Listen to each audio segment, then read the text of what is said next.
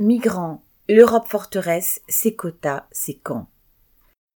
À peine avait-il placé en zone de rétention à Toulon les migrants rescapés de l'Ocean Viking que Gérald Darmanin activait les procédures destinées à s'en débarrasser et le faisait largement savoir.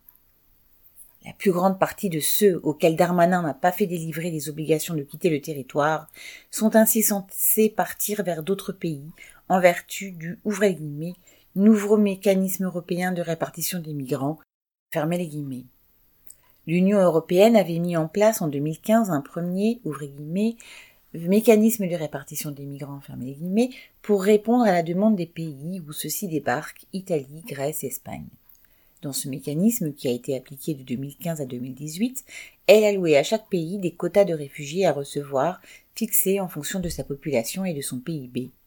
Mais cela n'a jamais fonctionné les États ont tout de suite pu revoir à la baisse le nombre qu'ils s'engageaient à en accueillir, et de toute façon, ils n'ont jamais respecté l'accord. À la fin du mécanisme, en 2018, la plupart des migrants qui auraient dû être concernés se trouvaient encore en Grèce et en Italie. De plus, ces relocalisations éventuelles ne concernaient de toute façon qu'une partie des migrants, ceux qui se déclaraient demandeurs d'asile et devaient donc prouver qu'ils risquaient leur vie dans leur pays d'origine. Déclarant que la contrainte ne fonctionnait pas, l'Union européenne a alors instauré en 2022 un nouveau mécanisme fonctionnant officiellement au volontariat.